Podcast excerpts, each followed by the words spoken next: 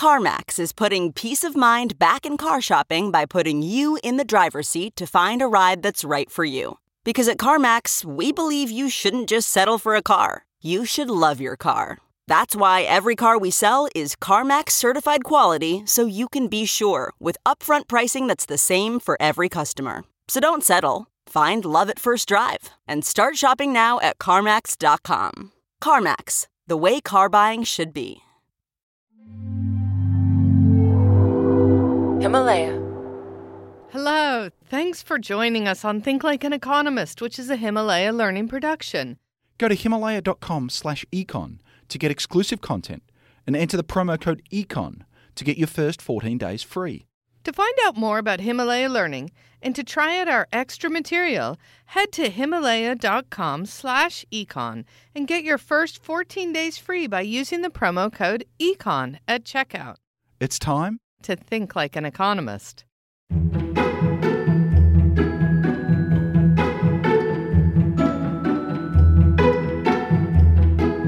This is our first episode on macroeconomics, which is all about these big concepts about the whole economy. How do we go from micro to macro? Well, we've got to move beyond micro decisions about you, your individual household, or your individual business to the macro landscape, which is the big picture of what's happening across the whole economy. It's about the whole enchilada. and it's a big enchilada, so it's important to develop a sense of scale about it. Here's one way to help make the link from the size of your personal economy to the whole economy. Naz, I asked you earlier to grab $100. What does it look like? Well, it's just a small thin piece of paper. And if you put a hundred of those together, you'll have $10,000 in a small bundle that's about as thick as a pack of cards, right? The average income in America is around $65,000 per person. So the average American earns six and a half of these bundles. You can hold these in your hands. Now, if you want a sense of what a million dollars looks like, well, a million dollars would fill a briefcase. Like in a crime movie. That's right. Let's go a step further. A billion dollars is a thousand million. A thousand briefcases of cash would basically fill a bus, which means that a billion dollars is a bus full of Ben Franklins. That's physically a lot of cash. But that's still not enough. Macroeconomics is often about trillions of dollars. If a billion dollars is a bus stuffed with cash, then a trillion dollars is a thousand buses, which you could probably fit in a standard football field. So a trillion dollars is a football stadium stacked with cash to a bit above your head, Naz. The total output of the United States economy is a bit more than $20 trillion a year. So if you want to think about the total value of what we produce each year, imagine your favourite football stadium with $100 bills stacked up to the very highest seats. And that's how we can think about the size of the US economy. Our total output of 20 trillion is what economists call gross domestic product or GDP. And GDP is the topic of today's episode of Think Like an Economist with me, Betsy Stevenson. And I'm Justin Wolfers.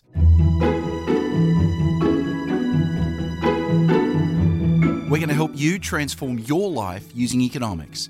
And journalist and former economics student Nastaran Tavakoli Far joins us. So, this is the episode where we start getting into these slightly scary and also fascinating concepts. GDP. I think most of us think of it as being like the value of everything. But what exactly is GDP? Gross domestic product is the market value of all final goods and services produced within an economy in a year. So, you mean if we add up everything we do, from making high tech computers and medical equipment, to teaching people at schools, to growing wheat, to selling haircuts, to making and selling furniture, and everything really? Yep, that's right. The total value of all these goods and services we produce in a year adds up to around 20 trillion in the US. To make this easier to understand, we tend to divide total output by the number of people. So currently GDP is around 65,000 per person in the United States. This is still a big concept, though. It is. So let's break down the definition a bit more. Gross domestic product is the market value of all final goods and services produced within an economy in a year. Right at the start, we're saying GDP is the market value. That's because GDP is literally an exercise in adding apples and oranges. If a farmer produces a bunch of apples and another produces oranges, we've got to figure out how to add up these apples and oranges. We do this by adding up their value measured in dollars. So if apples sell for $2 a pound and oranges are $1, then we say that each pound of apples adds twice as much to GDP as oranges. According to GDP, then, an apple or an orange or whatever is worth whatever its price tag says it's worth.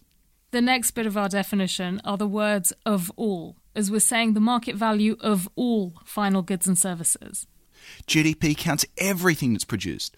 This includes the price of all computers that we make, and the price of all teachers working for a year, that's their wage, and the price of all the wheat a farmer sells, and so on. It even includes the things that the government buys for you, such as healthcare or national defence. Then the next part of the definition is about all final goods and services. Yes, this bit about final goods is a bit tricky. It means that we're going to count the value of your Apple laptop that you just bought as part of GDP because it's a final good and you are the final user. But we're not going to count the components that went into that laptop, like hard drives and memory chips that Apple bought along the way as it was manufacturing it. That's because the value of each of those individual components that went into making the laptop all go into the final sale price. So we want to make sure we're not double counting. So we just focus on those final goods, which is in this case the laptop, not the ingredients used to make it. Okay, back to the definition of GDP. The market value of all final goods and services produced within an economy in a year. Next up is the term produced. That's there because there are a lot of things that we buy that don't count in GDP. Say you buy a second-hand car. This may be a new purchase for you, but there's been no new production because the car already existed. The value of secondhand goods would have been counted as GDP back when they were sold the first time, but not now that they're being resold as secondhand. That makes sense. We're almost done with our definition of GDP. Next is within a country. GDP is about what we're producing domestically. If someone in the US buys a Toyota car from Japan, that isn't part of US GDP because the car wasn't produced in the US. But I guess Japan would include that car in its GDP figures. Exactly. So GDP includes the market value of exports, but not imports. And the final part of the definition is in a year. GDP is a flow, as we're measuring the values of things being produced in a specific period of time. Think of it this way just as water flowing into a bath raises the level of the water, the new stuff we produce each year raises the resources available to us. GDP measures how much water we're adding to our macroeconomic bath. To measure this flow, we look at GDP over specific time periods, like a year, or sometimes a shorter period, like a quarter, which is three months. Just a final point before we move on. So now we've gone through the definition of GDP. We often hear the words nominal GDP or real GDP as well.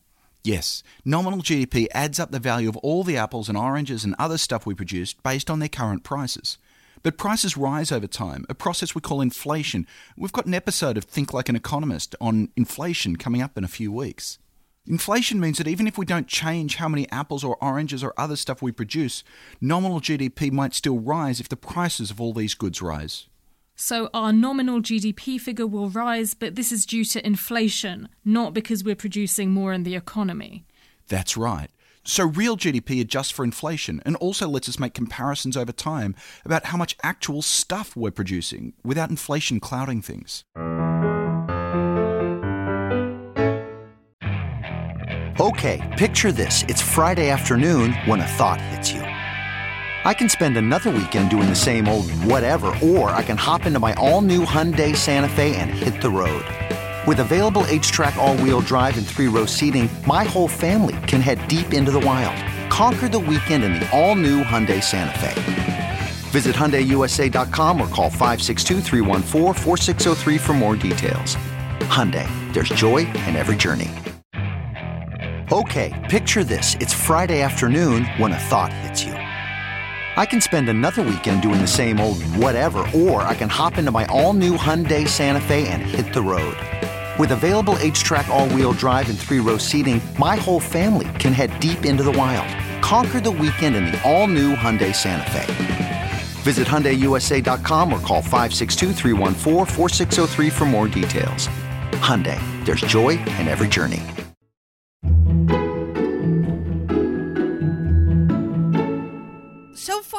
We've been talking about how GDP is a measure of everything we produce.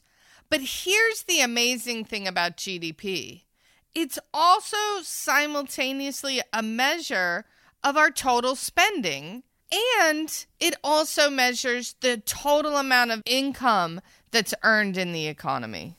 Okay, let's break this down a little. So you're saying it measures total output as we're adding up everything we produce, and we've just looked at that. But you're also saying that GDP measures total spending? Yes. Basically, everything that gets produced gets sold. Remember that we value output according to its price tag. So the total value of what we produce must be equal to the total amount that people spend. And to calculate this, we can look at all the potential buyers of the stuff we produce. When you and I buy stuff, it's called consumption spending. When businesses spend money on machines and the like, we call it investment. And when the government spends money on our behalf, it's called government spending. And the final source of spending is that foreigners sometimes buy our stuff, and we call that exports. In fact, GDP counts our exports minus our imports. This gets tricky, but I don't want you to think that this is because imports subtract from GDP, because they don't. If you bought a Toyota car that was made in Japan, that's mechanically counted as part of your consumption spending. But it should count toward the GDP of Japan rather than America, which is why we have to subtract imports like that Toyota from America's GDP. So we're saying that GDP is also equal to total spending in an economy in a given year. And total spending adds up consumption, government spending, spending on investments, and also exports minus imports. That's right. And to fully understand GDP, you're also saying that GDP is equal to total income. It is. Think of it this way every dollar I spend is a dollar of income for someone else. So total spending is also total income. I like to think that this makes GDP more relatable. It's not just the economy's total output or total spending on what we produce, it's also a measure of our total income. So, next time you hear about what's happening to GDP, realize that you're learning about what's happening to income. And that gives us one more way to think about GDP. When you divide total GDP by the population, you get GDP per person. Another way of saying this is that GDP per person measures average income. Our key takeaway here is that GDP is actually three things. It measures the total output in the economy, it also measures the total spending in an economy, and it measures the total income in that economy. This is all cool and everything, but I'm already imagining some problems, or rather, some things that aren't in GDP which are probably important. GDP does have limitations, and it's really important to be aware of them. First off, I'm thinking we're focusing on prices as how much we value something. But there are things we use a lot and really value that we don't really pay much money for. You mean like my morning coffee? I only pay a couple dollars for it, but I really need coffee, and I'd be willing to pay a lot more. GDP just doesn't understand my coffee cravings, and it says the coffee's worth whatever its price is, regardless of how much I would actually pay for it. The problem is that GDP ignores your consumer surplus, Betsy. And that can be a really big deal when there's a lot of stuff that you really value, but you pay nothing for. We talked with our friend Eric Brynjolfsson, who's the director of the Digital Economy Lab at Stanford University, and he told us all about this. Economists look at GDP and productivity, which is based on GDP, to understand how the economy is doing. But what most people don't understand is GDP is not a measure of the value created, it's a measure of the production costs. And if you really want to know what people value, you need to look at something like consumer surplus and producer surplus. The digital economy has a lot of free goods, a lot of zero price goods like Wikipedia, instant messaging, email, search, social media and most of those goods don't show up in GDP because they have zero price. More and more of the economy is digital, which means we're getting more and more free stuff through the internet and through our smartphones. And we kind of take it for granted that this stuff is free, but it's a big chunk of the economy. So that's one limitation. I'm also thinking a lot of people do work that's really valuable, but they're not getting paid for it. Things like taking care of your kids, or making your own dinner, or growing a veggie garden. you know, this is really important output, but because it's not bought and sold in a market, it isn't counted as GDP. We shouldn't ignore those efforts when we're evaluating the economy, but unfortunately, GDP does exactly that. And because a lot of this uncompensated work is done by women, feminist economists like me have argued it's a major shortcoming of GDP. And are there other important goods or services that are missing from our GDP figures? Yep, there's lots of dodgy activities that occur in the shadows and that are never reported to the government. Your local drug dealer is probably not reporting their annual revenues, and businesses trying to dodge taxes underreport their sales. And that $60 in cash I paid my babysitter last week won't end up being recorded if he doesn't report the income to the government either. We call these activities the shadow economy, and it can be pretty big. Economists have estimated how much bigger GDP would be if we could count the shadow economy. They run surveys, analyze audits, and track things like how many $100 bills are in circulation because they're often used by drug dealers and other illicit activity. In the United States, the shadow economy would probably add another 8% to the official GDP numbers, while in Italy, it's estimated to be worth a whopping 23% of their GDP. The way we measure GDP also undervalues the environment. When Apple makes a laptop, someone has to mine the rare earth metals needed to make the silicon chips. And it burns fossil fuels to power its factories.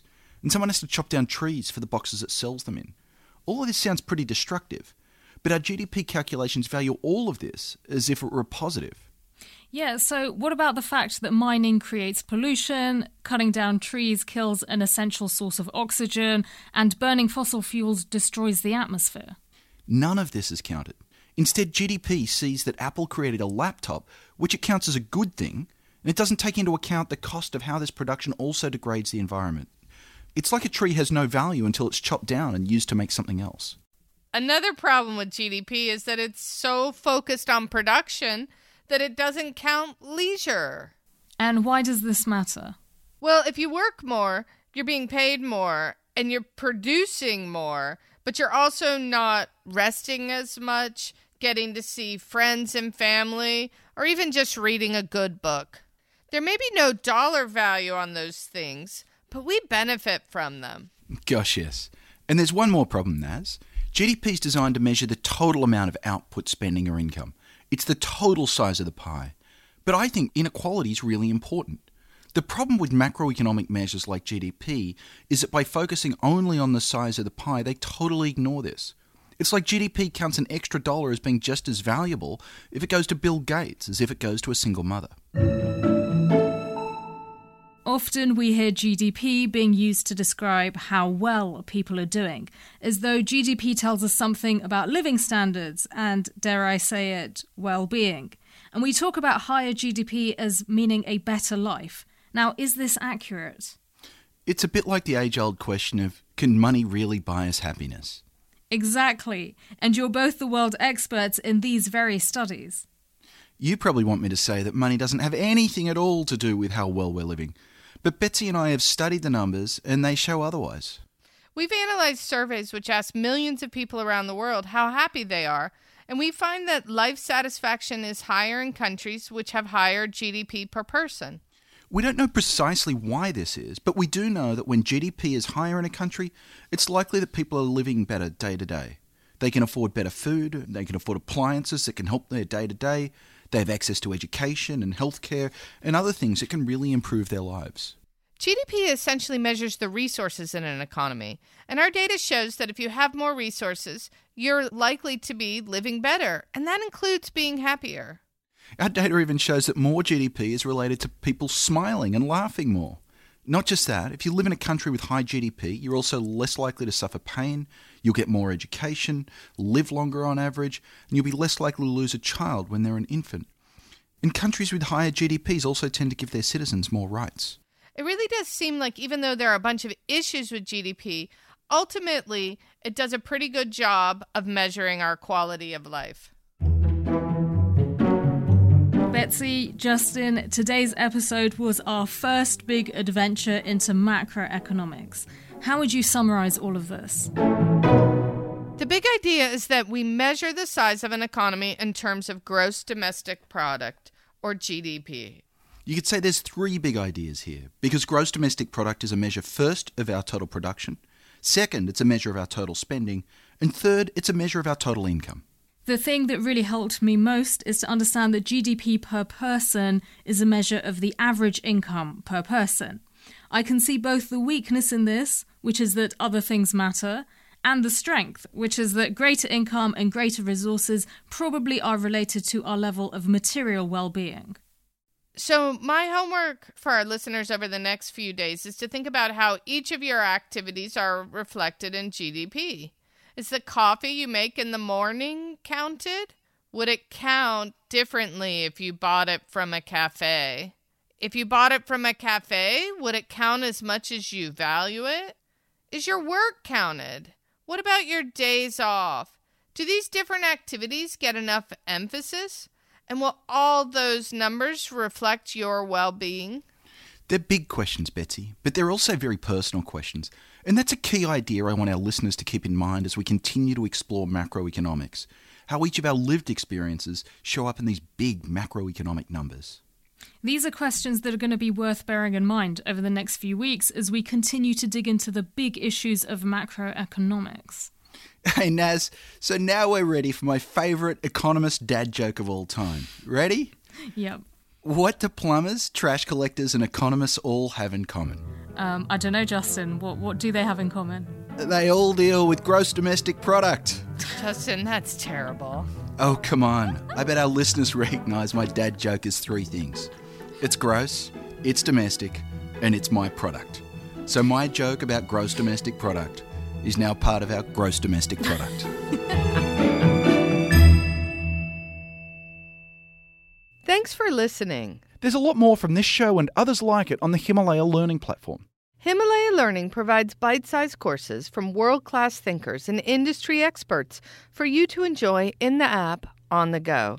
For exclusive content, including bonus episodes and supplemental materials, go to himalaya.com slash econ and enter promo code ECON at checkout for your first 14 days free. Himalaya.com slash econ has loads of great shows like ours, so try it out using the promo code ECON at checkout to get your first 14 days free. It's time to think like an economist. One, two, three, four. Those are numbers, but you already knew that. If you want to know what number you're going to pay each month for your car, use Kelley Blue Book My Wallet on Auto Trader. They're really good at numbers. Auto Trader.